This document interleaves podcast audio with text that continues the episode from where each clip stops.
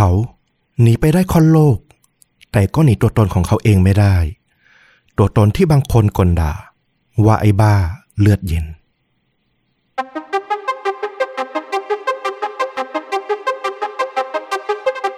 สวัสดีครับสวัสดีครับเรื่องจริงยิ่งกว่าหนังพอดแคสต์จากช่องชวนดูดะอยู่กับต้อมครับแล้วก็ฟลุ๊กครับ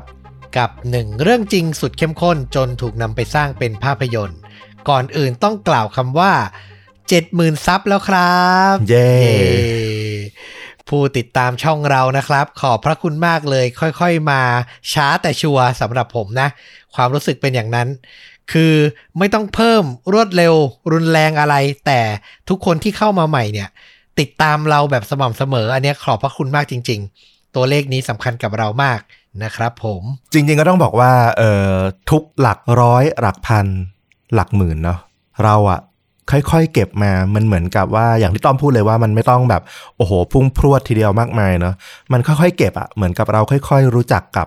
เพื่อนร่วมทางคนใหม่ๆมาเรื่อยๆโดยที่เราก็ยังเก็บเพื่อนร่วมทางเก่าๆมาด้วยกันโดยตลอดแล้ววันหนึ่งที่มันมาถึงหลักกิโลที่มัน เจ็ดหมื่น น่ะเราก็ถือว่าเรามาถึงพร้อมกับทุกคนเหมือนกันก็คือทุกคนก็เป็นสมาชิกเป็นครอบครัวของช่องนี้มาถึงจุดนี้ได้ก็พอทุกคนขอให้ทุกคนดีใจกับตัวเองด้วยไม่มีทุกคนไม่มีชวนดูดะนี่คำนี้ผมคิดเองเลยนะใช่เหรอยืมพี่ตูนมายืมพี่ตูนมานะครับผมเอาล่ะขอบพระคุณมากจริงๆแล้วหวังว่าจะอยู่กับเราไปเรื่อยๆนะครับผมแล้ววันนี้คุณฟลุ๊กนำเรื่องราวแบบไหนมาเล่าครับเป็นเรื่องราวที่เกิดขึ้นจริงในบ้านเราอาจจะไม่ได้พูดถึงกันเท่าไหร่แต่ว่าครั้งหนึ่งมันก็เป็นเรื่องที่ต่างประเทศให้ความสนใจอะเนาะโดยเฉพาะที่อเมริกาแล้วก็มันเอาไปทำหนังเรื่องหนึ่งด้วยซึ่งอาจจะไม่ได้ดังมากนะแต่ว่าตัวเนื้อหาของเหตุการณ์นี้มันน่าสนใจเราก็เลยเอามาเล่ากันมาในวันนี้น่าสนใจมากเอาล่ะพร้อมแล้วครับเชิญเลยคุณฟลุ๊กครับวันนี้ก็จะพาต้อมแล้วก็คุณผู้ฟังนะไปยังประเทศที่อาจจะไม่ได้ใกล้เคียงหรือคุ้นชินเรามากนักนะนั่นคือประเทศเปรูวันอาทิตย์ที่สามสิบพฤษภาคมปีสองพันสิบหญิงสาวคนหนึ่งชื่อว่าสเตฟานีทาเทียนาฟลอเรสวัยยี่สิบเอ็ดปีเธอได้หายตัวไปนานจนผิดสังเกตหลังจากครั้งสุดท้ายเนี่ยที่ทางบ้านเธอได้รับทราบนะว่าเธอจะไปไหนเนี่ยเธอบอกว่าจะไปเที่ยวที่คาสิโนพอหายตัวไปนานผิดปกติครอบครัวของเธอก็เลยรีบแจ้งตำรวจคือสเตฟานีเนี่ยไม่ใช่ผู้หญิงธรรมดานะต้องบอกอย่างนี้ก่อนเธอเนี่ยเพิ่งเรียนจบด้านบริหารธุรกิจมาได้เพียงแค่หนึ่งปีเท่านั้นและที่สำคัญเนี่ยเธอเป็นลูกสาวของริคาร์โด ฟอเรสเป็นอดีตนักแข่งรถชื่อดังแล้วก็เป็นนักธุรกิจที่มีชื่อเสียงระดับประเทศของเปรูในขณะนั้นก็เรียกได้ว่าโอ้โหเป็นครอบครัวคนสำคัญนะนะด้วยเหตุนี้แหละทำให้ตำรวจเนี่ยพอได้รับแจ้งก็แบบโอ้โหตื่นตัวทุ่มกำลังในการตามหาอย่างมากเพราะว่าพอเป็นลูกของคนรวยมันก็มีโอกาสที่จะถูกลักพาตัวเนาะรีบระดมกำลังออกตามหาทันทีไม่นานหลังจากนั้นเนี่ยตำรวจก็ไปพบรถยนต์ของเธอเนี่ยถูกจอดทิ้งไว้ในกลางเมืองลิมาของเปรูตรวจค้นทั้งรถละไม่พบทรัพย์สินเงินสดแล้วก็สิ่งของมีค่าใดๆตกอยู่ในรถเลยทั้งทั้งที่คุณพ่อของเธอเนี่ยริคาร์โดเนี่ยบอกว่าตอนก่อนหน้านี้เนี่ยลูกสาวอะไปเล่นพนันที่คาสิโนแล้วก็บอกว่าได้เงินมาจำนวนมากเลยแล้วเธอเนี่ยก็เก็บไว้ในรถคันนี้แหละดังนั้นมันควรจะอยู่ในรถแต่ว่าตอนนี้เนี่ยหาไม่เจอหายไปพร้อมกับเธอนอกจากนี้เนี่ยสิ่งที่ตำรวจตรวจพบในรถเนี่ยยังพบร่องรอยของสารเสพติดชนิดหนึ่งที่เอาไว้ใช้มอมสาวเพื่อจะพาไปข่มขืนด้วยถึงตรงนี้เนี่ยตำรวจแล้วก็ครอบครัวของสเตฟานีเนี่ยก็เริ่มมีความกังวลมากขึ้นละเพราะมีแนวโน้มสูงแล้วว่าเออมันจะเกิดเรื่องที่ไม่ดีเกิดขึ้นกับเธอแล้วยิ่งผ่านไปวันกว่าๆก็ยังไม่ได้ข่าวคราวแล้วก็ร่องรอยของสเตฟานีด้วยโรงแรมและที่พักที่อยู่ใกล้ๆกับบริเวณที่รถของเธอจอดทิ้งไว้เนี่ยก็ถูกตำรวจเข้าไปค้นไปตามหานะแต่ว่าก็ไม่มีใครพบสเตฟานีเลยสักที่เดียวตำรวจก็ไปตามหาอีกช่องทางหนึ่งนั่นก็คือไปที่คาสิโนที่ชื่อว่า Atlantic City ที่อยู่ในลิมาเนี่ยแหละซึ่งก็เป็นคาสิโนที่สเตฟานีเนี่ยน่าจะไปเล่นไปเที่ยวก็ไปตรวจดูพนักงานสอบถามไปตรวจดูกล้องวงจรปิดที่ถ่ายบริเวณของคาสิโนเอาไว้ในกล้องเนี่ยปรากฏว่าเห็นสเตฟานีเข้ามาเล่นไพ่โป๊กเกอร์ที่คาสิโนนี้จริงๆในคืนวันที่สามสิบแล้วก็พบว่าเธออยู่กับผู้ชายผิวขาวอีกคนหนึ่ง ซึ่งภายหลังเนี่ยทั้งคู่ก็ออกจากคาสิโนไปด้วยกันนั่นเป็นสัญญาณสุดท้ายที่ได้พบเห็นว่าเธอเนี่ยอยู่ที่ไหนโชคดีอีกอย่างหนึ่งก็คือผู้ชายคนนี้เนี่ยหาตัวไม่ยากนะว่าคือใครเพราะว่าเขาเนี่ยเป็นผู้เล่นที่มาร่วมแข่งรายการลาตินอเมริกันโป๊กเกอร์ทัวร์พนักงานของคาสิโนเนี่ยก็สามารถให้ชื่อของเขาได้ทันทีหลังจากที่ดูภาพในกล้องวงจรปิดว่าชายคนนี้เนี่ยมีชื่อว่าโยรันฟานเดอร์สลูทเป็นชาวเนเธอร์แลนด์อายุยี่สิบสามปีตำรวจก็ไปค้นนะว่าเขาเนี่ยเป็นใครมาจากไหนปรากฏว่าเขาเพิ่งเดินทางเข้ามาในเปรูเนี่ยผ่านทางโคลอมเบียเมื่อวันที่สิบสี่พฤษภาคมที่ผ่านมาคาดว่าตั้งใจเพื่อมาลงแข่งในรายการโป๊กเกอร์ที่คาสิโนแห่งนี้นี่แหละตำรวจก็ได้ทั้งชื่อได้ทั้งหมายเลขพาสปอร์ตของฟาเดอร์สลูทมาเขาก็เอาไปค้นหานะว่าไอ้ชื่อนี้แล้วก็หมายเลขพาสปอร์ตนี้เนี่ยถูกเอาไปใช้เพื่อเข้าจองที่พักที่ใดบ้างแน่นอนว่าถ้าตามหาฟานเดอร์สลูทได้เนี่ยอย่างน้อยที่สุดเนี่ยก็ยังจะหาเบาะแสต่อไปว่าสุดท้ายสเตฟานีเนี่ยเธออยู่ที่ไหนถึงแม้ว่าเขาจะไม่รู้แต่อย่างน้อยเขาก็จะต้องบอกได้ว่าล่องรอยสุดท้ายหลังจากที่ออกไปจากคาสิโนแล้วอะสเตฟานีถูกพบเห็นครั้งสุดท้ายที่ไหนกับใครระหว่างนั้นเนี่ยทางครอบครัวของสเตฟานีก็ได้ทราบชื่อของชายคนนี้เช่นกันนะจากทางตำรวจพี่สะใภ้ของสเตฟานีก็ลองเอาชื่อเนี่ยไปค้นใน Google ดูผลของการค้นหาเนี่ยยิ่งทำให้ครอบครัวของสเตฟานียิ่งวิตกกังวลเข้าไปอีกเพราะฟานเดอร์สลูทเนี่ยมีชื่ออยู่ในข่าวที่เกี่ยวกับการหายตัวไปของเด็กสาวอีกคนหนึ่งเมื่อประมาณห้าปีก่อนแล้วก็เป็นข่าวดังมากๆซึ่งมันก็บังเอิญเกิดขึ้นในวันที่สามสิบพฤษภาคมเช่นเดียวกับวันที่สเตฟานีเนี่ยหายตัวไปเลยโอ้โหวันที่เดียวกันเลยเหรอถูกต้องในข่าวเนี่ยย้อนกลับไปเมื่อวันจันทร์ที่สามสิบพฤษภาคมปีสองพันห้ามีเด็กสาวมัธยมปลายนะจากอเมริกาเธอชื่อว่านาตาลีฮอลโลเวย์อายุสิบแปดปีเธอเนี่ยก็เดินทางกับพวกเพื่อนๆกลุ่มใหญ่เลยร้อยกว่าคนจากโรงเรียนเนี่ยมาฉลองเรียนจบแล้วก็เตรียมที่จะไปเรียนต่อแยกย้ายกันว่างั้นเถอะก็มาฉลองกันที่เกาะที่สวยงามมากๆแห่งหนึ่งชื่อว่าอารูบาตั้งอยู่ในเขตทวีปอเมริกาใต้นะเป็นเขตปกครองของราชอาณาจักรเนเธอร์แลนด์อยู่ในทวีปอเมริกาใต้นัตาลีเนี่ยก็เป็นสาวผิวขาวผมบลอนด์ที่สวยเลยแหละแล้วเธอก็รักการสังสรรค์ปาร์ตี้อย่างมากเพื่อนร่วมห้องของเธอเนี่ยบอกว่าเห็นเธอครั้งสุดท้ายช่วงเวลาประมาณตีหนึ่งครึ่งนาตาลีเนี่ยออกจากบาร์ไปกับวัยรุ่นในท้องถิ่นจำนวนสามคนจนมาถึงช่วงเช้าซึ่งนักเรียนทุกคนเนี่ยจะต้องเดินทางเก็บกระเป๋าเตรียมไปขึ้นเครื่องกลับบ้านกลับอเมริกาปรากฏว่านาตาลีหายตัวไปทิ้งสัมภาระของตัวเองเนี่ยไว้ในห้องโดยไม่ได้เก็บออกไปเลยแล้วพอตำรวจของอารูบาเนี่ยออกไปตามหานะค้นหาทั่วทั้งเกาะซึ่งเกาะนี้เนี่ยมีขนาดพื้นที่แค่หนึ่งร้อยแปดสิบตารางกิโลเมตรต้องบอกว่าเล็กกว่าจังหวัดภูเก็ตเนี่ยถึงสามเท่าพื้นที่แค่นี้เนี่ยแต่ตำรวจระดมกำลังตามหาก็ไม่พบว่านาตาลีเนี่ยอยู่ที่ไหนไม่มีใครพบเห็นไม่ว่าจะทั้งบนบกหรือให้เรือชาวประมงเรือตำรวจออกตามหารอบเกาะก็ไม่พบเลย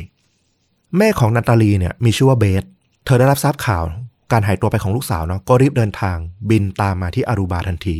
ผู้จัดการโรงแรมที่นาตาลีเนี่ยเข้าพักเปิดดูกล้องวงจรปิดให้แล้วก็บอกกับคุณแม่เบสว่านาตาลีเนี่ยออกไปกับวัยรุ่นท้องถิ่น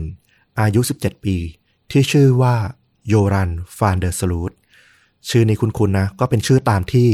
ทางพี่สะใภ้ของสเตฟานีที่ในปีสองพันสิบเนี่ยค้นเจอเบสก็เอาชื่อนี้ไปแจ้งกับตำรวจนะบอกว่านี่ไงมีพนักงานโรงแรมให้ข้อมูลนะว่าคนคนนี้เนี่ยเกี่ยวข้องกับการหายไปของนาตาลีลูกสาวเธอแน่นอนออกไปตามหาสิไปที่บ้านของคนคนนี้สิ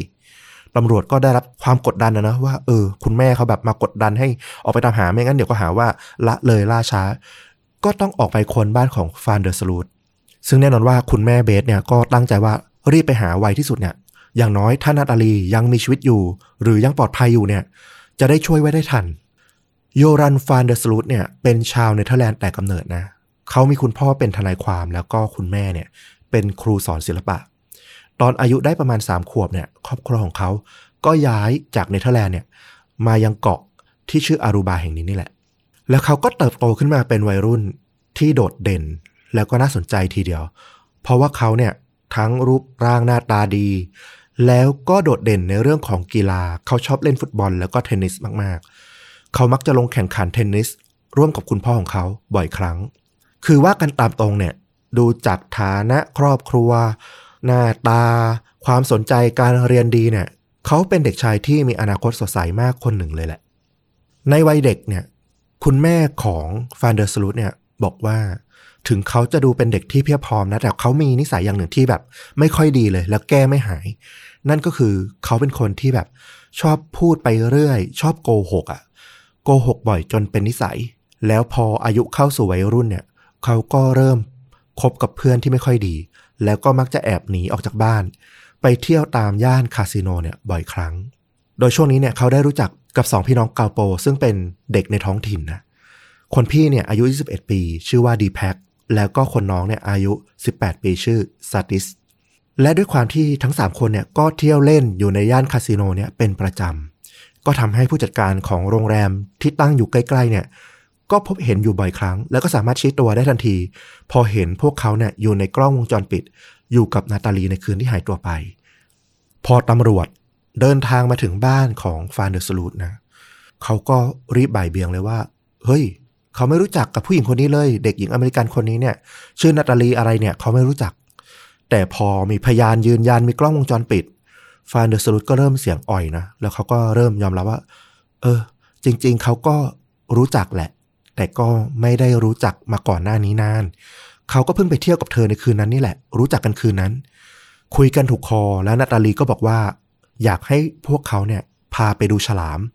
เขาบอกว่าทะเลที่นี่เนี่ยสวยงามแล้วก็น่าจะมีฉลามอะไรเงี้ยอยากพาให้พาไปดูพวกเขาก็เลยขับรถพานาตาลีเนี่ยไปที่ชายหาดหลังจากนั้นเนี่ย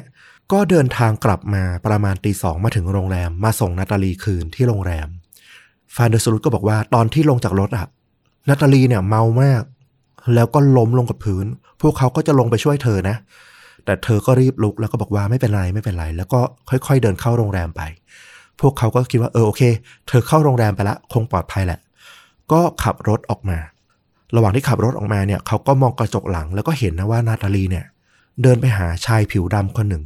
ซึ่งใส่ชุดเหมือนกับรปภ.ของโรงแรมและนั่นก็เป็นครั้งสุดท้ายที่เขาเห็นนาตาลี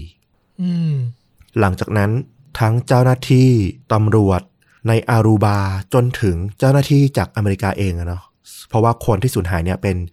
ชาวอเมริกันก็ลงพื้นที่ตามหานาตาลีกันอย่างหนักเลยทีเดียวพนักงานรักษาความปลอดภัยของโรงแรมที่อยู่ใกล้ๆกันเนี่ยก็ถูกควบคุมตัวมาสอบสวนนะแต่สุดท้ายก็ต้องปล่อยตัวไปเพราะว่าพวกเขาก็มีหลักฐานที่อยู่เนี่ยชัดเจนและในช่วงนั้นเนี่ยมันเต็มไปด้วยความสับสนเพราะว่ามันกลายเป็นข่าวดังเนาะมีนักท่องเที่ยวจากอเมริกาเป็นเด็กวัยรุ่นมาสูญหายสาบสูญอย่างเป็นปริศนาบนเกาะที่พึ่งพิงการท่องเที่ยวเป็นหลักอ่ะมันก็เป็นเรื่องใหญ่อ่ะที่ต้องรีบเคลียร์รีบจัดการแล้วมันก็เต็มไปด้วยข่าวที่บิดเบือนข่าวปลอมข่าวปล่อยข่าวลือออกมาเต็มไปหมดเลยในช่วงนั้นเพราะทุกคนก็อยากมีส่วนร่วมอยากให้ความเห็นอยากช่วยเหลือจริงบ้างไม่จริงบ้างเนี่ยโอ้โหข่าวออกมาเต็มหมดไม่ว่าจะพบและนาตาลีเจออยู่ละที่นี่แต่ปรากฏว่าพอไปตามหาก็ไม่ใช่บางก็ว่ามีคนยอมสารภาพและเป็นนักโทษที่อยู่ในคุกด้วยนะแต่พอไปค้นจริงๆก็ไม่ใช่อีกสุดท้ายเนี่ยข้อมูลต่างๆที่มันออกมาในช่วงนี้เนี่ยส่วนใหญ่มันเป็นข้อมูลที่ไม่ถูกต้องและก็ไม่สามารถเป็นเบาะแสที่เชื่อมโยงไปยังนาตาลีได้จริงๆซึ่งเช่นเดียวกันนะทางฟานเดอร์สลูธแล้วก็เพื่อนของเขาเนี่ยอีกสองคนเนี่ยก็ถูกจับมาสอบสวนอยู่บ่อยครั้งและที่สำคัญก็คือเหมือนที่คุณแม่ของเขาพูดเลยฟานเดอร์สลูธเนี่ยเปลี่ยนคำให้การของเขาเนี่ยไปเรื่อยๆเลยเปลี่ยนไปหลายเวอร์ชันมากจนดูน่าสงสัยอะจากตอนแรกบอกว่าพามาส่งที่โรงแรมก็บอกว่าไม่ได้พามาส่งนะแต่จริงๆก็คือพาเธอไปถึงที่ชายหาดแล้วก็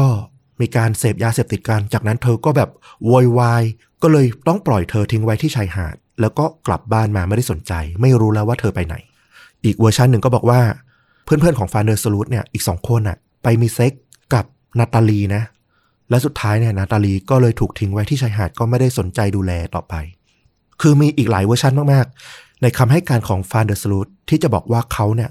สุดท้ายก็ไม่รู้ว่านาตาลีอยู่ที่ไหน ต้องบอกว่าจุดที่น่าเสียดายอย่างหนึ่งในสิ่งที่มันเกิดขึ้นก็คือจริงๆแล้วเนี่ยทั้งฟานเดอร์สลูธแล้วก็ทั้งพี่น้องกาโปเนี่ยอยู่ในสายตาของตำรวจตั้งแต่วันแรกที่ได้รับการแจ้งว่านาตาลีหายตัวไปเพราะว่าตำรวจก็ไปถึงที่โรงแรมก่อนเหมือนกันรู้แล้วล่ะว่าทั้งฟานเดอร์สลูธเนี่ยแล้วก็เพื่อนๆเนี่ยเกี่ยวข้องกับนาตาลีในคืนนั้นตำรวจเนี่ยแอบติดตามจับตาดูพวกวัยรุ่นกลุ่มนี้เนี่ยมาตั้งแต่วันนั้นแหละแอบดักฟังโทรศัพท์ตรวจสอบอีเมลตรวจสอบแชทเพื่อจะรอให้พวกเขาเนี่ยคลายใจว่าเออตามหาไม่เจอหรอกแล้วก็อาจจะหลุดข้อมูลอะไรที่สื่อสารระหว่างกันออกมาแต่ปรากฏว่าพอเบสคุณแม่ของนาตาลีมาถึงอ่ะเธอก็ร้อนใจเนอะเข้าใจหัวอกความเป็นแม่เธอก็มากดดันตำรวจเนี่ยทำให้ตำรวจเนี่ยต้องยอมเลิกติดตามแล้วก็ไปค้นที่บ้านของฟานเดอร์สลูธในที่สุดซึ่งแน่นอนว่าพอมันรีบเกินกว่าที่มันจะถึงเวลาอันสมควรอ่ะฟานเดอร์สลูธเนี่ยก็เลยมีเวลาในการรู้ว่าเออเขากลายเป็นผู้ต้องสงสัยละเขาก็เลยพูดอะไรออกมายากมากขึ้นแล้วก็ให้การวกวนสับสนจนจับทางไม่ถูกเหมือนไหวตัวทันถูกต้องสุดท้ายทางพี่น้องกาโปนะซึ่งก็เป็นผู้ต้องสงสัยเพราะว่าฟานเดอร์สลูธก็บอกว่าสองคนนี้มีส่วนเกี่ยวข้องในระดับหนึ่งเลยแต่ว่าพอสืบสวนไปมันก็หาหลักฐานที่จะมามัดตัวไม่ได้ก็ต้องปล่อยตัวไปอีกด้านเนี่ยตำรวจจากอเมริกาก็บอกว่ามันเป็นไปไม่ได้เลยที่นาตาลีเนี่ยซึ่งเธอเนี่ยอยู่ในรัฐที่แบบคนผิวขาวกับคนผิวดำเนี่ยค่อนข้างที่จะแบบมีคอนฟลิกต์ระหว่างกันค่อนข้างเข้มข้นเนี่ยคนอย่างเธอจะยอมขึ้นรถไปเพียงลำพังกับวัยรุ่นผิวดำถึงสองคนนะนะตำรวจจากอเมริกาบอกว่ามันยากมากก็เลยไม่ค่อยเชื่อในข้อมูลที่ว่านาตาลีขึ้นรถไปกับพี่น้องกาโปซึ่งเป็นเด็กผิวสีทางด้านฟานเดอร์สลูธเองตำรวจเนี่ยยังสงสัยว่าเขาเนี่ยน่าจะมีส่วนเกี่ยวข้องมากกว่าซะอีกจากการที่เขาเนี่ยให้การสับสนวกวนไปมาแล้วก็โทษคนนั้นทีโทษคนนี้ทีตอนนี้เนี่ยเขากลายเป็นผู้ต้องสงสัยหลักแต่ว่าจนแล้วจนรอดอะเนาะมันหาหลักฐานมามัดตัวเขาไม่ได้พอหานาตาลีไม่เจอมันก็เก็บหลักฐานอะไรไม่ได้เลยต้องบอกว่าเรื่องที่มันเกิดขึ้นเนี่ยผ่านช่วงเวลาปีสองพันห้าไปปีสองพันหกฟานเดอร์สลูธก็ถูกสนใจจากสื่อโดยตลอดนะเพราะว่าคดีนี้เป็นคดีที่ปิดไม่ลงหาคนร้ายไม่ได้ในอเมริกาก็สนใจอย่างมากนะว่าโอ้โหมันเป็นคดีที่ชาวอเมริกันน่ะหายตัวไปมันเกิดอะไรขึ้นกันแน่ฟานเดอร์สลูธก็ถูกเชิญนะไปที่อเมริกาไปกับคุณพ่อของเขาเดินสายไปสัมภาษณ์กับทางสื่อของอเมริกาเนี่ยหลายสถานีเลยเขาก็ออกไปเพื่อยืนยันความบริสุทธิ์ของตัวเองทุกครั้งและก็เหมือนเดิมเลยเขามักจะมีเรื่องราวใหม่ๆออกมาพูดถึงเรื่องที่มันเกิดขึ้นอยู่เสมอด้วยความที่เขาชอบโกหกอะเนาะเลยไม่รู้ว่าจริงๆแล้วเนี่ยอะไรที่มันจริงเป็นสิ่งที่เกิดขึ้นจริงๆในวันนั้นบ้างแต่โดยหลักแล้วเขาก็จะพยายามพูดว่าเขาไม่รู้ว่านาตาลีอยู่ที่ไหนเขารู้สึกเสียใจที่ทอดทิ้งเธอไว้ที่ชายหาดในคืนนั้นจนมาถึงปีสองพันเจ็ดผ่านไปถึงสองปีกว่าฟานเดอร์สลูธก็เขียนหนังสือออกมาเพื่อเล่าเรื่องทั้งหมดโดยเขาบอกว่าหนังสือเล่มนี้เนี่ยจะบอกความจริงทั้งหมดเปิดเผยความจริงทั้งหมดเกี่ยวกับเรื่องราวของเขากับนาตาลีซึ่งแน่นอนว่าจริงๆแล้วเรื่องราวในหนังสือเล่มนี้เนี่ยก็เป็นมุมมองผ่านสายตาของเขาซึ่งก็คล้ายๆกับสิ่งที่เขาเนี่ยเคยพูดมาก่อนหน้านี้แหละว่าเขาบริสุทธิ์และต้องบอกว่าตลอดช่วงเวลา สองถึงสาม ปีมานี้เนี่ยทั้งที่เขาไปออกตามสื่อต่างๆแล้วก็เขียนหนังสือออกมาเนี่ยมันอยู่ในสายตาของเบสคุณแม่ของนาตาลีโดยตลอดและเธอก็เจ็บปวดกับสิ่งที่มันเกิดขึ้นมากๆเพราะเธอรู้อยู่ในหัวอกลึกๆเลยว่าฟานเดอร์สลูธเนี่ยต้องเป็นคนที่เกี่ยวข้องกับการหายตัวไปของลูกสาวเธอเนี่ยอย่างแน่นอนจนมาถึงปีสองพันเจ็ดที่บอกเนี่ยเกาะอาริบูเนี่ยใช้งบไปถึง สี่สิบเปอร์เซ็นต์ ของกรมตำรวจทั้งหมดนะของทั้งปีเพื่อใช้กับคดีของนาตาลีคดีเดียวเนี่ยมีการขุดสำรวจไปทั้งเกาะเพื่อตามหาว่าจะพบกับร่างของนาตาลีถูกฝังไว้ไหมมีการระดมกำลังออกดำน้ำรอบๆเกาะเพื่อค้นหาด้วยแต่สุดท้ายเนี่ยไม่พบอะไรเลยพี่น้องกาโปแล้วก็ฟานเดอร์สลูธยังคงถูกจับมาสอบสวนหลังจากที่พบหลักฐานอะไรใหม่ๆหรือคำกล่าวอ้างจากพยานคนใหม่ๆเนี่ยหลายครั้งแต่ทุกครั้งทั้งหมดก็รอดตัวได้เพราะว่า มันไม่มีหลักฐานชิ้นสำคัญจริงๆที่จะมัดตัวพวกเขาได้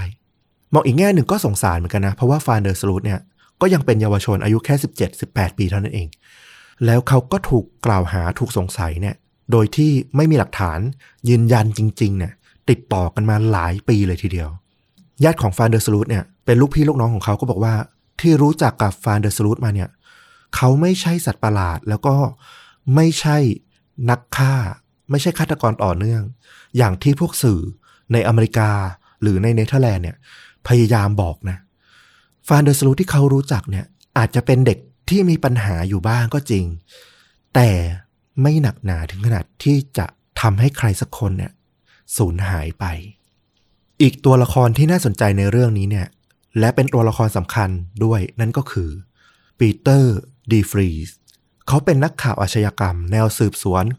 ค้นเจาะลึกซึ่งมีชื่อเสียงมากนะในเนเธอร์แลนด์เขาเคยทำคดีด้านทุจริตของตำรวจเนเธอร์แลนด์มาก่อนรวมถึงคดีใหญ่ๆอีกหลายคดีมาถึงปลายปีสองพันหกก่อนหน้านี้เนี่ยเขาอ่ะก็เริ่มมาสนใจคดีของฟานเดอร์สลูทเช่นกันและเขาก็ออกตัวอย่างแรงเลยนะว่าจากสิ่งที่เขาติดตามมาดูหลักฐานดูข้อมูลต่างๆเขาเชื่อเลยว่าฟานเดอร์สลูทเนี่ยคือตัวการหลักที่นาตาลีเนี่ยหายตัวไปแล้วก็บอกเลยว่าฟานเดอร์สลูทคือไอ้ขี้โกหกนั่นก็ทำให้ฟานเดอร์สลูทที่รู้ข่าวนี้นะว่าเออนักข่าวคนดังชื่อฟรีเนี่ยด่าเขาว่าเป็นไอ้โกหกเนี่ยก็เก็บความแค้นไว้ในใจจนมาถึงวันที่สิบเอ็ดมกราคมปีสองพันแปดทั้งคู่ก็ได้มาเผชิญหน้ากันนะมีรายการทอล์กโชว์ดังของเนเธอร์แลนด์หลังจากเห็นแล้วโอ้โหทั้งคู่นี่มีต่อปากต่อคำผ่านสื่อมาหลายรอบเชิญมาเลยมานั่งคุยกันในรายการคนละฝั่งให้นึกภาพแบบรายการโหนกระแสก็ได้ก็มีการปะทะคารมกันนะฟานเดอร์สลูทก็บอกว่าเขาเนี่ยเป็นผู้บริสุทธิ์มาตลอดแล้วก็ถูกสื่อเนี่ยใส่ร้ายกล่าวหาจนใช้ชีวิตตามปกติไม่ได้เลย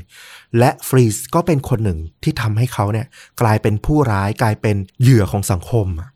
ปรากฏว่าก็มีปากมีเสียงกันในรายการไม่พอนะหลังกล้องพอจบรายการฟานเดอร์สลูทถือแก้วไวน์เดินมาหาฟรีแล้วก็เอาแก้วเนี่ยสาดไวน์ใส่หน้าของฟรีเรียกว่าตอนนี้เนี่ยโอ้โหกลายเป็นข่าวดังเลยว่าเกิดคู่กัดคู่ใหม่ของวงการสื่อขึ้นมาละฝั่งหนึ่งเป็นผู้ถูกกล่าวหาในคดีสำคัญมาหลายปีแล้วอีกคนหนึ่งก็คือนักข่าวนักล่าเนื้อที่ดมหาความจริงมาอย่างโชคโชนมาถึงวันที่สามสิบเอ็ดมกราคมห่างออกมาไม่กี่วันฟรีที่ก็คงผูกใจเจ็บไม่น้อยแหละโอ้โหโดนเด็กอายุยี่สิบกว่าปีมาหยามเขาก็ออกมาเปิดเผยครั้งสำคัญนะว่าตอนนี้เนี่ยเขามีหลักฐานสำคัญในคดีของนาตาลีฮอลโลเวย์ที่สามารถปิดคดีนี้ได้ละเขาเนี่ยจะเอาความจริงทั้งหมดมาเผยในรายการพิเศษของเขาเองเนี่ยในวันที่สามกุมภาพันธ์ระหว่างนั้นเนี่ยในเนเธอร์แลนด์ก็แบบมีการพูดถึงเรื่องนี้กันอย่างมากเลยทีเดียวมีนักข่าวไปได้ข้อมูลหลุดมาก่อนหน้าที่จะมีเทปรายการพิเศษนี้ออกมาว่าไอ้หลักฐานใหญ่ของฟรีเนี่ยมันคือเทปคำสารภาพจากปากของฟานเดอร์สลูทเองเลยซึ่งเขาเนี่ยถูกแอบถ่ายโดยไม่รู้ตัวพอมีข่าวกระพือออกมาอย่างเงี้ยฟานเดอร์สลูทได้ข่าวก็บอกว่าก็รีบออกมาปฏิเสธเลยว่าไม่ว่าหลักฐานที่ฟรีมีอยู่คืออะไรก็ตามนะขอยืนยันเลยว่าเขาไม่มีส่วนเกี่ยวข้องกับการหายตัวไปของนาตาลีแล้วสิ่งใดที่เขาพูดไปขณะถูกแอบถ่ายเนี่ยเขาอะถูกหลอกลวงให้พูดไปอย่างนั้นทั้งนั้นโดยที่เขาก็ยังไม่รู้นะว่าไอ้เทปเนี่ยมีคำพูดอะไรอยู่บ้างมาถึงวันที่สามกุมภาพันธ์ปีสองพันแปดรายการพิเศษของฟรีก็ออกอากาศ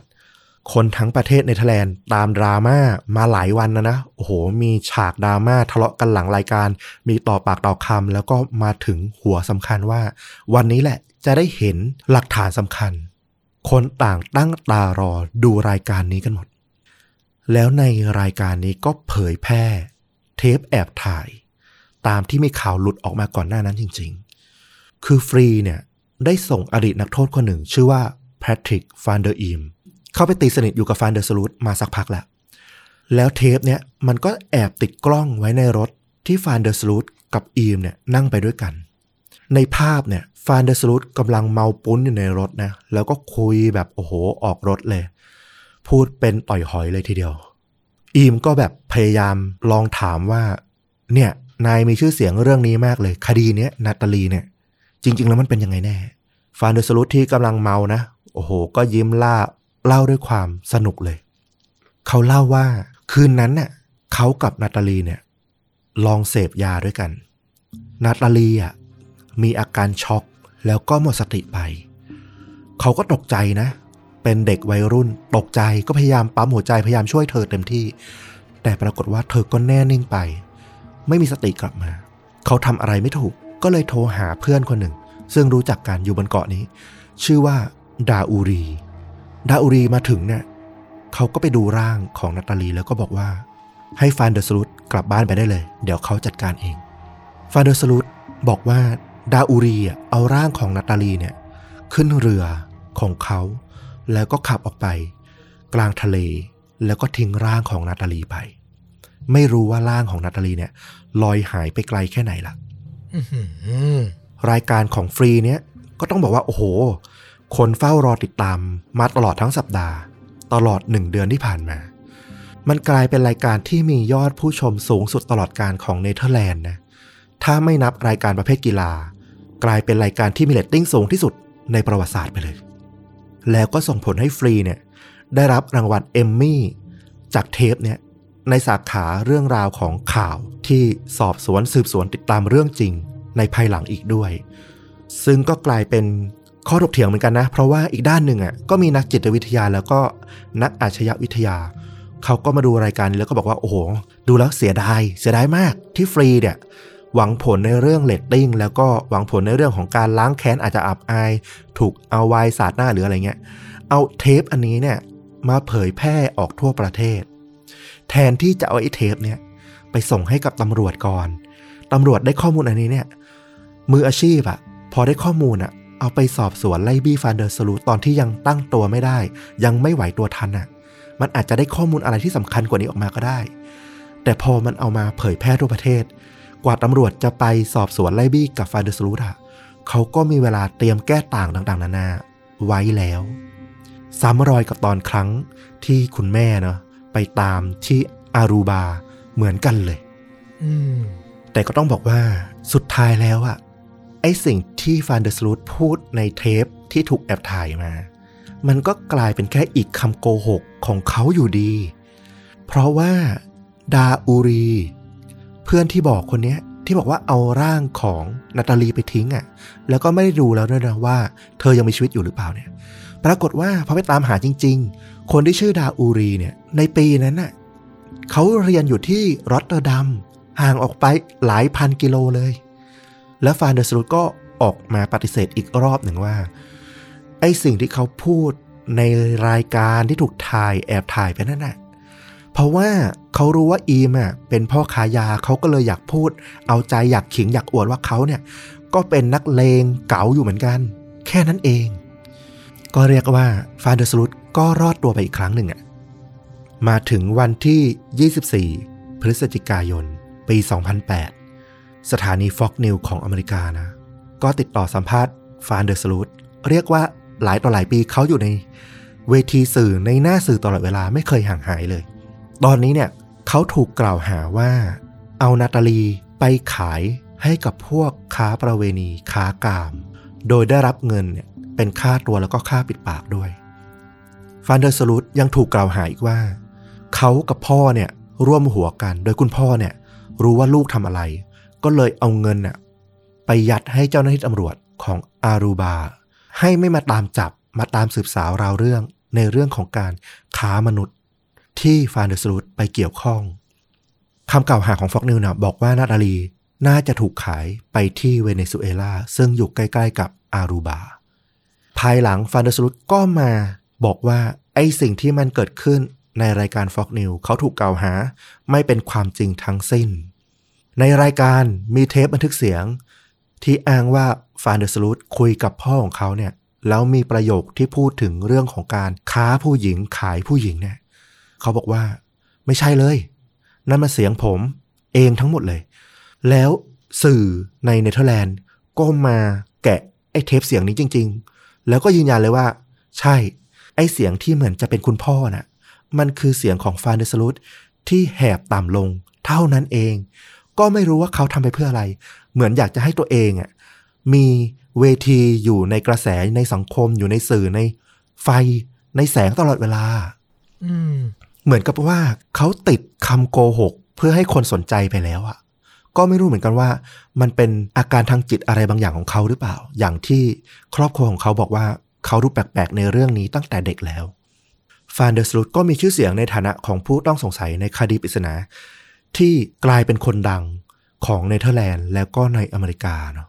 แน่นอนว่าความดังเนี่ยส่วนหนึ่งเขาอาจจะชื่นชอบดีใจว่าทำให้เขากลายเป็นคนมีชื่อเสียงแต่อีกด้านหนึ่งเขาก็ไม่สามารถมีชีวิตตามปกติได้เพราะทุกคนอ่ะมองเขาในแง่ที่ว่าเขาอ่ะเป็นคนร้ายในคดีทำให้เขาไม่สามารถเรียนต่อในมหาวิทยาลัยตามปกติได้แม้ว่าจะย้ายไปอยู่ที่เนเธอร์แลนด์แล้วก็ตามจนสุดท้ายมาถึงช่วงเวลาหนึ่งศาลมองว่าคดีนี้เนี่ยไม่คืบหน้าสักทีเคยอายัดไว้ไม่ให้เขาเดินทางออกนอกประเทศสุดท้ายมันไม่คืบหน้าก็เลยต้องยอมยกเลิกไอ้ที่บอกว่าอายัดไม่ให้เขาเดินทางออกนอกประเทศเนี่ยก็อนุญาตได้ฟานเดอร์สลุทก็ถือโอกาสนี้เลยเดินทางออกจากเนเธอร์แลนด์ทันทีเขาเดินทางไปหลายประเทศเลยไม่ว่าจะเป็นฮ่องกงกัมพูชาเกาหลีรวมถึงอเมริกาด้วยแต่ว่าจะมีที่ใดในโลกที่เขาจะอยู่แบบคนที่แบบ nobody ได้ไม่สนใจข่าวสารการเมืองโลกเท่าไหร่ให้เขาไปชุบตัวใหม่ได้ดินแดนที่จะทำให้เขาเนี่ยสามารถเริ่มต้นใหม่ได้แล้วเปิดโอกาสให้กับฝรั่งทุกคนสุดท้ายฟานเดอร์สลุทมาตั้งหลักในประเทศไทยเขาเข้าเรียนด้านธุรกิจที่มหาวิทยาลัยแห่งหนึ่งในย่านรังสิตนะและเขาก็อาศัยอยู่ในบ้านหลังใหญ่ขับรถฮาร์เลย์มีชีวิตที่สุขสบายพอสมควรเลยทีเดียวนอกจากนี้เนี่ยเขาก็ไม่ค่อยเข้ามหาลัยเท่าไหร่นะเขาก็เดินทางไปพัทยาบ้างไปภูเก็ตบ้างไปย่านเมืองใหญ่ๆที่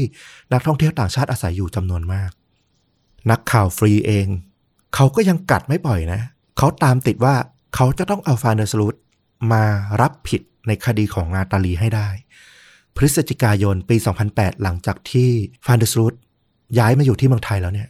เขาตามล่าฟานเดอร์สลุทมาถึงที่ประเทศไทยด้วยเช่นกันฟรีทำสกู๊ปพิเศษที่แอบถ่ายตามรอยของฟานเดอร์สลุทในประเทศไทยนะแล้วก็ออกมาบอกว่าตอนนี้เนี่ยฟานเดอร์สลุทใช้ชื่อใหม่เป็นชื่อปลอมโดยชื่อว่าเมอร์ฟี่เจนกินเหตุผลเนี่ยก็เพราะว่าไม่ใช่เรื่องของการอยากจะลบอดีตเพื่อเริ่มต้นใหม่อะไรทั้งสิ้นแต่เขาเนี่ยพยายามจะหลบเลี่ยงหลบหลีกจากสายตาของพวกตำรวจแล้วก็ทางการไทยเพราะสุดท้ายแล้วว่าเขามาอยู่ในเมืองไทยเขาก็ไปทำธุรกิจโมเดลลิ่งเดินทางไปกรุงเทพไปพัทยาไปภูเก็ตอ้างว่าตัวเองทำธุรกิจโมเดลลิ่งสามารถส่งหญิงสาวไปทำงานที่ต่างประเทศที่ยุโรปได้แน่นอนว่าแท้จริงแล้วมันก็คือกระบวนการค้าประเวณีที่เขาส่งผู้หญิงไทยไปขายที่เนเธอร์แลนด์แล้วตามคำกล่าวอ้างของฟรีนะในสกู๊ปพิเศษเนี่ยบอกว่ามีหญิงสาวคนไทยหลายรายที่หายตัวไปด้วย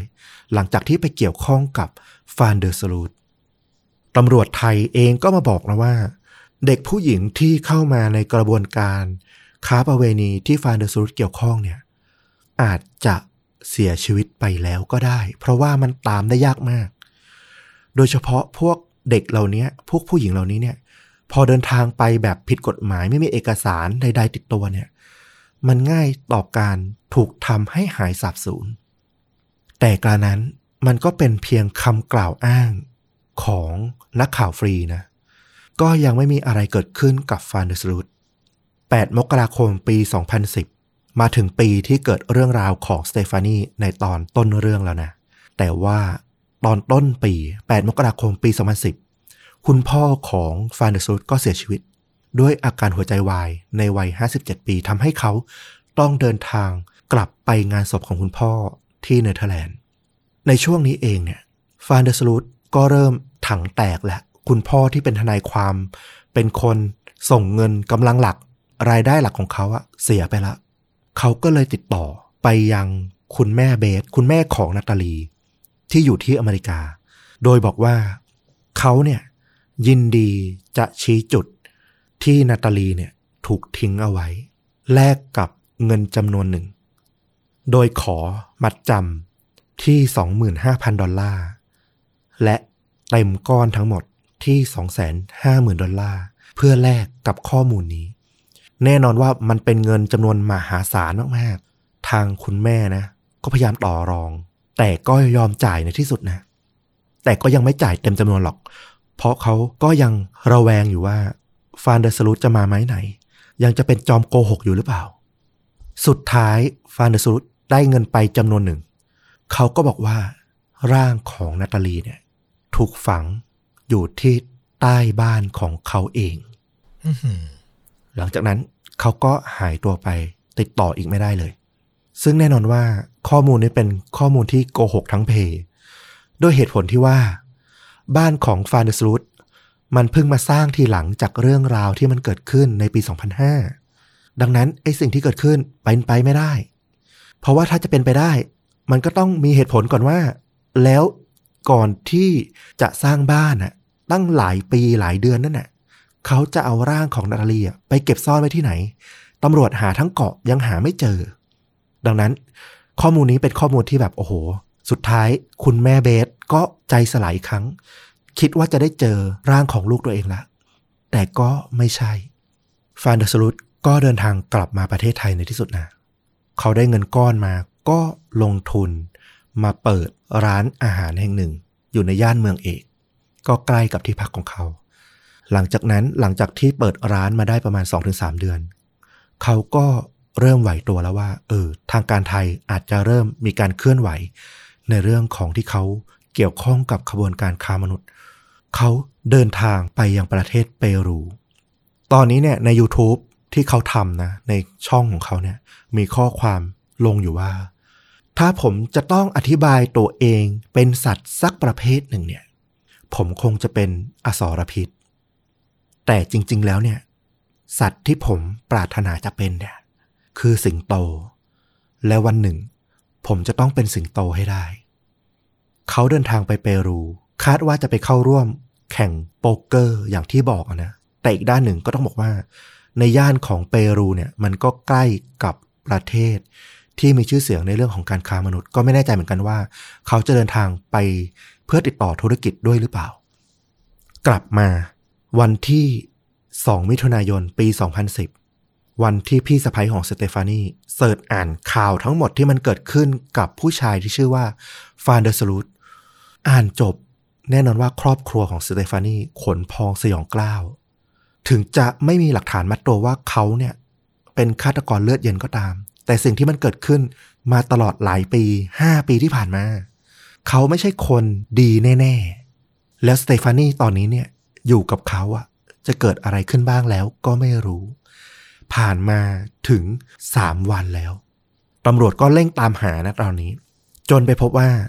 ฟานเดอร์สลูทใช้ชื่อตัวเองเนี่ยเข้าจองที่พักที่โรงแรมแห่งหนึ่งเอาไว้ก็รีบประสานไปที่โรงแรมนะว่ามีคนชื่อนี้พักอยู่ที่ห้องนี้จริงๆใช่ไหมตำรวจไปถึงพนักงานโรงแรมก็ไปเปิดประตูนะห้องสามศูนย์เก้าสิ่งที่พบในห้องก็คือทีวีถูกเปิดทิ้งไว้แอร์ถูกเปิดทิ้งไว้กุญแจถูกวางทิ้งไว้ในห้องโดยที่ไม่ได้คืนและที่ในห้องนั่นเองสเตฟานีถูกพบเสียชีวิตคาดว่าเธอต่อสู้ทะเลาะอย่างหนักกับฟานเดอร์สลูทหลังจากที่ชันสูตรคาดว่าเธอเนี่ยน่าจะเสียไปตั้งแต่คืนวันที่สามสิบพฤษภาคมก็คือตั้งแต่วันที่เธอหายตัวไปแล้วตรงกับวันที่นาตาลีเนี่ยหายตัวไปเมื่อห้าปีก่อนพอดิบพอดีสเตฟานีมีบาดแผลถูกตีอย่างสาหัสเธอได้รับบาดเจ็บที่ศีรษะจนเกิดอาการเลือดข้างในสมองกะโหลกล้าวแล้วก็คอของเธอเนี่ยถูกตีจนหัก เธอยังได้รับบาดเจ็บบริเวณใบหน้าจนบวมปูดไปหมดแล้วยังมีร่องรอยที่แสดงให้เห็นว่าเธอเนี่ยถูกบีบคอจนขาดอากาศหายใจสิ้นใจในที่สุดภายในห้องนั้นเนี่ยพบอาวุธสำคัญคือไม้แร็กเก็ตเทนนิสของฟานเดอร์สลูทถูกทิ้งเอาไว้ด้วยในเวลานั้นเนี่ยอีกด้านหนึ่งถามว่าฟานเดอร์สลูทอยู่ที่ไหนแล้ว เขาหนีเข้าไปในประเทศชิลีตั้งแต่คืนวันที่สามสิบเอ็ดพฤษภาคมแล้วก็ติดต่อกับแฟนเก่าเพื่อบอกว่าเขาอยากจะขอยืมเงินเพื่อจะซื้อตั๋วเพื่อเดินทางกลับอารูบาและจากข้อมูลที่แฟนเก่าของเขาเนี่ยให้กับตำรวจก็ทำให้ตำรวจสามารถไปจับเขาได้ทันขณะที่เดินทางด้วยรถแท็กซี่กำลังเดินทางไปตามถนนหลวงทางหลวงในชิลีจะเดินทางออกไปที่ต่างประเทศละจับได้ทันก่อนฟานเดอร์สลุทถูกคุมตัวในวันที่สามมิถุนายนปีสองพันสิบแล้วก็ถูกคุมตัวขึ้นศาลในไม่ช้าแรกเริ่มเดิมนาทีตอนที่ถูกคุมตัวอยู่ที่ชิลีเขาก็บอกตำรวจชิลีว่าเขาอะอยู่ในห้องกับสเตฟานีแล้วก็มีโจรถืออาวุธเข้ามาโดยที่พวกเขาเนี่ยไม่รู้ตัวมาก่อนโจรคนนี้เนี่ยเป็นคนที่ฆ่าสเตฟานีหลังจากที่เธอเนี่ยโวยวายเสียงดังด้วยความกลัวเขาก็เลยหนีออกมาพอถูกจับคาดคั้นสักพักเขาก็มีทนายทนายก็บอกว่าฟาเดอร์สลุทกลับคำให้การแล้วนะตอนเนี้ยเขายืนยันว่าเขามีส่วนเกี่ยวข้องจริงนั่นแหละแต่ว่าเขาไม่ได้ตั้งใจเป็นอุบัติเหตุแล้วที่เขาเดินทางไปชิลีเนี่ยกำลังเดินทางไปซานติอาโกคือเขากำลังจะเดินทางไปมอบตัวนะให้เห็นใจเขาด้วยต่อมาอีกเขาก็กลับคำสารภาพว่าไม่เลยไม่จริงไอ้ที่พูดไปที่ทนายบอกเขาไม่ได้สารภาพอย่างนั้นในคืนนั้นน่ะเขาเล่นโป๊กเกอร์กับสเตฟานีแล้วก็มีการเสพยาเสพติดกันแล้วสเตฟานีก็ไปเปิดคอมของเขาอะเสิร์ชชื่อเขาแล้วก็พบข่าวเรื่องของนาตาลีซึ่งมันเกิดขึ้นเมื่อห้าปีที่แล้วสเตฟานีก็โวยวายใส่เขาเลยอาจจะด้วยความมึนเมาด้วยโมโหด้วยรู้แล้วว่าเขาเนี่ยเป็นคนไม่ดีก็โวยวายทะเลาะมีปากเสียงเขาเนี่ยไม่ได้ตั้งใจจะทำร้ายเธอเลยแต่ตอนนั้นน่ะเมาแล้วก็พอแบบโดนสเตฟานี่อ่ะด่าแรงๆเขาก็บันดาลโทสะแล้วก็ตบตีเธอจนในที่สุดเธอก็เสียชีวิตโดยที่เขาเนี่ยไม่ได้ตั้งใจผมมันไม่อยากทำเลยนะแต่ว่าเธออ่ะดันมายุ่มย่ามมากล่าวหาใส่ร้ายในเรื่องชีวิตส่วนตัวของผมเธอไม่มีสิทธิ์อะไรทั้งนั้นที่จะมาว่าผมว่าเป็นอย่างงู้นอย่างนี้ผมก็เลยตีเธอเราทะเลาะกันเธอพยายามจะหนีผมก็เลยล็อกคอเธอไว้แล้วก็ตีเธอซ้ำๆแต่ผมไม่ได้ตั้งใจที่จะทำให้เธอเสียชีวิตนี่คือคำที่เขาสารภาพในช่วงหนึ่งแต่ก็เหมือนเดิมเลยเขาก็ให้การกลับไปกลับมาอย่างเงี้ยจนในที่สุดทนายก็ไม่ไหวเหมือนกันโอ้โหเจอลูกความแบบนี้เนี่ยเล่นด้วยยากละไปขึ้นศาลก็มีสิทธิ์จะแพ้สูงถอนตัวกันหมดในที่สุดศาลก็ต้องจัดหาทนายอาสามาเป็นทนายให้กับฟานเดอร์สลูทท้ายที่สุดฟานเดอร์สลูทบอกว่าสิ่งที่เขาสารภาพมาทั้งหมดว่าเขาเกี่ยวข้องกับการเสียชีวิตของสเตฟานีมันก็เพราะว่าตำรวจชิลีนั่นแหละมาโกหกหลอกลวงเขาบอกว่าสารภาพไปซะเดี๋ยวจะได้เดินทางส่งผู้ร้ายเนี่ยกลับไปที่เนเธอร์แลนด์แล้วค่อยไปสู้คดีที่นู่นเพราะว่าเขาบริสุทธิ์จริงเขาต้องรอดเขาก็เลยยินยอมเซ็นสารภาพไปตามนั้นจริงๆอ่ะเขาไม่ได้ทำอะไรเลยไม่เกี่ยวข้องเลยด้วยแต่แน่นอนว่าครั้งนี้ไม่เหมือนกับคดีของนาตาลีฮาโลเวย์เพราะว่าหลักฐานต่างๆเนี่ยมันค่อนข้างมัดแน่นหนาสำคัญที่สุดก็คือร่องรอยการต่อสู้แล้วก็ร่างของตัวสเตฟานีเองเนี่ยที่มีหลักฐาน ดี เอ็น เอ แล้วก็หลักฐานต่างๆนานาเนี่ยอยู่ในห้องนั้นนะจำนวนมากซึ่งมันสามารถมัดตัวฟานเดอร์สลุทได้ทั้งหมดในที่สุดศาลก็ตัดสินจำคุกยี่สิบแปดปีให้กับฟานเดอร์สลุทโดยที่ทางเปรูเองก็บอกว่า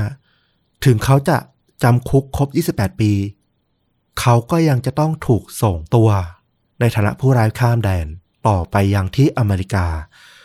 ในคดีที่เขาฉ้อโกงคุณแม่เบสในเรื่องที่อ้างว่า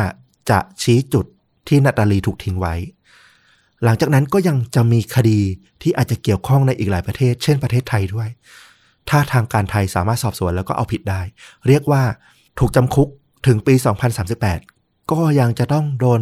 โทษจำคุกที่อื่นต่อไปอีกยาวนานในช่วงเวลาที่ติดคุกอยู่นี่เองเบสคุณแม่ของนาตาลีที่ยังไม่ได้ความยุติธรรมให้กับลูกสาวรู้แล้วล่ะว่าฟานเดอร์สลูทอาจจะได้รับผลกรรมกับสิ่งที่เขาได้ทำกับสเตฟานีในที่สุดแต่ว่ากับลูกสาวของเธอล่ะ มันไม่มีคำตอบไม่มีความยุติธรรมใดๆทั้งสิ้นที่เกิดขึ้นกับลูกสาวเธอเธอกับนักข่าวฟรีเดินทางมาที่เปรูแอบติดกล้องแล้วก็ไมโครโฟนแซงทำทีจะเข้าไปเยี่ยมเรือนจำคุณแม่เบสได้พูดคุยกับฟานเดอร์สลุทช่วงสั้นๆประมาณหนึ่งนาทีตอนที่ฟานเดอร์สลุทยังไม่รู้ว่าเขาถูกลวงมาเพื่อมาเจอกับคุณเบสเธอพยายามพูดนะว่าฟานเดอร์สลุทเธอก็รับกรรมในสิ่งที่มันเกิดขึ้นไปแล้วเธอช่วยปลดปล่อยความรู้สึกไม่ดีของฉันอีกหนึ่งเรื่องเถอะถือว่าสงสารคุณแม่ที่แก่คนหนึ่งละช่วยบอกทีเธอว่าลูกสาวของฉันตอนนี้เธออยู่ที่ไหนพยายามอ้อนวอนฟานเดอร์สลูทให้เห็นใจว่าอย่างน้อยเขาก็ติดคุกไปละไม่มีอะไรจะเสียละบอกมาเถอะแต่ฟานเดอร์สลูทพูดกับเบสแค่ว่าผมจะไม่พูดอะไรกับคุณทั้งสิ้นถ้าคุณอยากจะพูดกับผมคุณต้องคุยผ่านทนายของผมเท่านั้นเบสโมโหแล้วก็กราดใส่ฉันเกลียดแกมาห้าปีแล้วจริงๆฉันอยากจะลอกหนังแกออกมาแต่ฉันทำไม่ได้สุดท้ายตำรวจเห็นแบบเหตุการณ์มันเกิดขึ้นก็มาแยกตัวแล้วก็ปรากฏว่ามาตรวจสอบก็พบว่ามีการแอบพกกล้องพกไมโครโฟนเข้าไปในเรือนจำมันก็ผิดซึ่งมันก็ผิดอะนะก็เลยกลายเป็นกรณีขึ้นมาว่าเออโอเคเข้าใจหัวอกคนเป็นแม่แหละอยากจะหาหลักฐานคำสารภาพของคนร้ายให้ได้คืนความยุติธรรมให้ลูกสาวตัวเองอะแต่ในแง่หนึ่งมันก็อาจจะมาด้วยวิธีที่มันสีเทาๆมาถึงปีสองพันสิบเดือนตุลาคมก็มีอีกเรื่องเช้าเกิดขึ้นเหมือนกันก็คือโทรทัศน์รายการหนึ่งไปได้เทปลับจากในเรือนจำที่ฟานเดอร์สลุทถูกคุมขังอยู่เทปเนี้ยบอกว่าฟานเดอร์สลุทใช้ชีวิตในเรือนจำแห่งนี้เนี่ยอย่างมีความสุขนะค่อนข้างสบายเขายังสามารถเอากัญชาเข้ามาขายในเรือนจำได้รวมถึงมีห้องที่ดูดีสวยงามเลยทีเดียวพอมีข่าวนี้ออกไปโอ้โหทั้งญาติของนาตาลีที่ยังไม่รู้ว่าเกิดอะไรขึ้นกับลูกสาวทั้งคุณพ่อริคาร์โดของสเตฟานีเดือดดาลเลยออกมาบอกว่าตอนแรกที่ผมเห็นเขาในเรือนจำฮะผมก็คิดอยู่แล้วว่านักโทษบ้าอะไรทำไมมันดูอ้วนท้วนสมบูรณ์มีความสุขขนาดนี้พอเทปนี้ออกมาโอ้โหเรือนจำมีปัญหาเลยคุณดูแลนักโทษแบบอภิสิทธิชนเหรอแล้วเขาเอากัญชาเข้าไปขายได้ยังไงก็เป็นคดีที่ต้องสืบสวนสอบสวนกันยกใหญ่เหมือนกันว่าแบบโอ้โหมันมีการคอร์รัปชันแล้วก็ปล่อยให้บางคนนักโทษบางคนมีอภิสิทธิ์อยู่ในเรือนจำหรือเปล่านอกจากนี้เนี่ยฟานเดอร์สลุทอยู่ในเรือนจำแต่ปีสองพันสิบสี่เขาก็ยังแต่งงานกับผู้หญิงคนหนึ่งนะซึ่งเธอเนี่ยก็ขายสินค้าอยู่ในเรือนจำด้วยแล้วยังมีลูกกับผู้หญิงคนนี้อีกต่างหากคือฟังอย่างเงี้ยก็เข้าใจหัวอกของคนเป็นแม่อย่างคุณเบสนะแล้วก็คุณพ่อริคาร์โดของสเตฟานีว่าโทษและสิ่งที่เขาทำอะคำโกหกหลายๆปีที่ผ่านมามันไม่ได้คุ้มไม่ได้สาสมเลยกับสิ่งที่เขาได้รับในตอนนี้คุณแม่เบสก็เขียนหนังสือขึ้นมาเรื่องหนึ่งนะเกี่ยวกับเรื่องราวของนาตาลีทั้งหมดแล้วก็การต่อสู้พยายามทวงถามความยุติธรรมให้กับลูกสาวของเธอและหนังสือเล่มนี้ก็ถูกนำมาสร้างเป็นภาพยนตร์ในที่สุดนั่นเองมีชื่อเรื่องตรงๆเลยว่า Natalie Holloway True Story นะถูกฉายทางโทรทัศน์ฉายเมื่อวันที่สิบเก้าเมษายนปีสองพันเก้าเราเสิร์ช YouTube พอเห็นเทรลเลอร์อยู่นะแต่ว่าหาหนังเต็มไม่เจอเหมือนกันมันไม่ใช่หนังที่คุณภาพสูงอะไรหรอกดาราก็เป็นแบบเกรดแบบที่ไม่ค่อยรู้จักแล้วก็ถูกฉายในพวกประเทศแถบอาณานิคมมากกว่าแต่ว่าถึงกระนั้นเนี่ยด้วยความที่มันเป็นคดีที่ค่อนข้างถูกสนใจนะเขาบอกว่าหนังเรื่องนี้เนี่ยมีผู้ชมรับชมเนี่ยถึง สามล้านสองแสน คนได้รับเรตติ้งสูงสุดตอนที่ฉายทางโทรทัศน์ในรอบสิบเอ็ดปีเลยทีเดียวเป็นประวัติการอีกครั้งหนึ่งคือเรื่องราวของนาตาลีฮอลโลเวย์ก็ยังเป็นเรื่องราวที่คาใจหลายๆคนแล้วก็ยังรู้สึกว่าคนร้ายในคดีนี้เนี่ยยังไม่ได้รับโทษอย่างสาสมเท่าไหร่นักก็น่าจะมองได้ว่าเหมือนเคสดังๆในบ้านเราหลายๆคดีที่ได้รับความสนใจในประเทศเราอ่ะอันนี้ก็เป็นในแถบเขาแต่ว่าเผอิญว่ามันมาเกี่ยวข้องกับบ้านเมืองประเทศเราในช่วงสั้นๆด้วยอ่ะเนาะอืมแต่ผมฟังมาเนี่ยผมก็ยังนึกไม่ออกอยู่อย่างเดียวคือผู้ชายคนเนี้ยเขามีความสุขกับอะไร เขาโกหกมาทั้งชีวิตเขากระทำผิดไม่รู้ว่าผิดกับหญิงสาวกี่คนน่ะแต่ก็พอคาดได้แหละว่าน่าจะเกี่ยวข้องทั้งสองคดีเลยแต่ไอการโกหกการกลับกรอกไปมาแล้วก็ใช้ชีวิตหลอกลวงไปวันๆน่ะผมยังหาแก่นสารของชีวิตเขาไม่เจอเลยเออนึกไม่ออกเหมือนกันว่าใช้ชีวิตอยู่ไปเพื่ออะไรอ่ะอันนี้ผมคิดเองนะจากการที่อ่านเรื่องราวของเขามาพอสมควรคิดว่าเขาเป็นคนที่เสพติดความเป็นจุดสนใจอ่ะอืมเขาเป็นนักกีฬาเด่นเป็นคนดังของโรงเรียนแต่ว่าชีวิตหลังจากมัธยมอ่ะเขาจะต้องไปต่อสู้กับโลกภายนอกเพียงลำพังอ่ะพ้นจากร่มเงาของครอบครัวคุณพ่อที่เป็นทนายคุณแม่ที่เป็นครูจากเกาะเล็กๆที่เขาอาศัยอยู่แล้วเป็นเหมือนกับเจ้าชายอ่ะเขาอาศัยการโกหกเพื่อรักษาความสนใจเอาไว้ถ้าสังเกตจากสิ่งที่เขาใช้นะเขาไม่ได้แค่ปกป้องตัวเองบางครั้งเขาสารภาพด้วยเพื่อให้คนสนใจว่านี่ไงเป็นคนร้ายแล้วพอคนสนใจได้ออกสื่อเยอะๆดีใจแล้วก็กลับคำสารภาพอีกครั้งบอกว่าไม่ใช่โกหกเล่นแล้วก็วนเวียนไปอย่างเงี้ยทุกครั้งที่เขาจะเริ่มไม่มีใครสนใจอันนี้ผมรู้สึกเองเลยว่าคำโกหกของเขามันถูกเอามาเพื่อสร้างตัวตนของเขาอืมก็น่าจะถูกแล้วก็บทเรียนที่สำคัญที่สุดเลยคือผมว่าพลังของสื่อพลังของความสนใจของประชาชนนะมันก็เป็นดาบสองคมนะ อืม อย่างที่บอกไปว่ามันมีจุดผิดพลาดในเคสเล็กๆน้อยๆที่ทำให้ตำรวจอาจจะสอบสวนได้ไม่สะดวกนักผมว่าเรื่องนี้ต้องชั่งน้ำหนักให้ดีบ้านเราก็มีเคสประมาณเนี้ยให้ได้ถกเถียงกันเยอะแล้วว่าบางคนอาจจะบอกว่าฟ้องสื่อสิเรื่องจบเร็วดีได้ข้อสรุปเร็วดีผมว่ามันมีสองแง่แล้วชาวโซเชียลหรือชาวบ้านอย่างพวกเราก็หลังหักกันมาแล้วหลายเคสนะเรียกว่าต้องใช้ให้ดีๆอ่ะเรื่องสื่อเนี่ยแล้วก็คนเสพสื่ออย่างพวกเราเนี่ยต้องระมัดระวังหรือวิเคราะห์จากสื่อที่เชื่อถือได้แหล่งข้อมูลที่เชื่อถือได้สม่ำเสมอด้วยจะได้ไม่ผิดพลาดกันนะครับตอมสรุปได้ดีมากๆเลยนะมาจบลงที่เรื่องของการเสพสื่ออีกอย่างหนึ่งที่ช่วยได้ก็คือไม่ว่าจะเคสใดๆก็ตามไม่ต้องออกตัวแรงนะอันนี้ก็พอช่วยได้เหมือนกันถูกต้องเลยนะครับเอาล่ะและนี่ก็คือเรื่องจริงยิ่งกว่าหนังในเอพิโซดนี้ผมว่าก็มีทุกรสชาติเนาะแล้วก็เข้าใจได้เลยว่าทำไมเรื่องเรื่องนี้ถึงถูกนำไปสร้างเป็นภาพยนตร์มันก็เข้มข้นในแนวทางของมันมากๆเลยจริงๆนะครับใครชื่นชอบเรื่องราวแบบนี้ก็กลับมาติดตามชวนดูดะได้ทุกช่องทางเหมือนเดิมครับ YouTube Facebook Blogdit Spotify Apple Podcast Twitter รวมถึง TikTok วันนี้ต้อมกับฟุกลาไปก่อนสวัสดีครับสวัสดีครับ